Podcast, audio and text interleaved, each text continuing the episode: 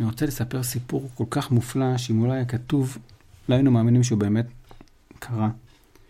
הסיפור הזה מספר רבי ישמעאל בן אלישע, שהוא היה כהן גדול, שהוא היחיד, כהן גדול הוא היחיד שיכול להיכנס לקודש הקודשים, לפני ולפנים זה נקרא. הוא היחיד שיכול להיכנס לשם, למקום הכי הכי מקודש בבית המקדש. וככה מספר רבי ישמעאל בן אלישע.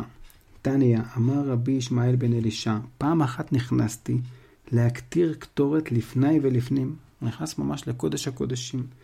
וראיתי הקטריאל יא השם צבאות, שהוא יושב על כיסא רם ונישא. הוא ראה איזשהו חיזיון, שכאילו הוא ראה את הקדוש ברוך הוא.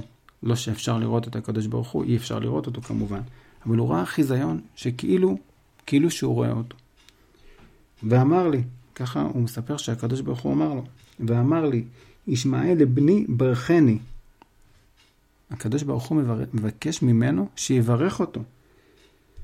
אמרתי לו, יהי רצון מלפניך, שיכבשו רחמך את כעסיך, ויגולו רחמך על מידותיך, ותתנהג עם בניך במידת הרחמים, ותיכנס להם לפנים משורת הדין. הוא ביקש ממנו, אה, רבי ישמעאל בן אלישע אומר לקדוש ברוך הוא, מברך אותו, שהוא לא יכעס על עם ישראל, ושהוא יתנהג עם עם ישראל במידת הרחמים. זאת הברכה שבעצם רבי ישמעאל בן אלישע מברך את הקדוש ברוך הוא.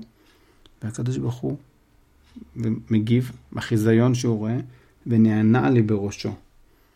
זאת אומרת, כאילו, שהוא הסכים עם הברכה. עד כאן הסיפור המופלא שהוא באמת אה, לא ייאמן, אבל כמובן שגם הסיפור כזה מופלא לא, לא מופיע סתם בגמרא בלי איזשהו מסר. יש איזשהו מסר שמאחורי זה, והפעם המסר כתוב לנו בצורה מפורשת. המסר פה, למה הסיפור הזה בא? להגיד לנו שלא תהא ברכת הדיוט קלה בעיניך.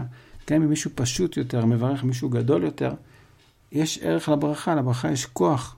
כמו שרבי ישמעאל בן אלישע, שברמת הקדוש ברוך הוא מי הוא, הוא יכול לברך את הקדוש ברוך הוא, יש לזה השפעה, ככה כל אחד שהוא פשוט יותר יכול לברך, ולכל אחד יש כוח בברכה שלו.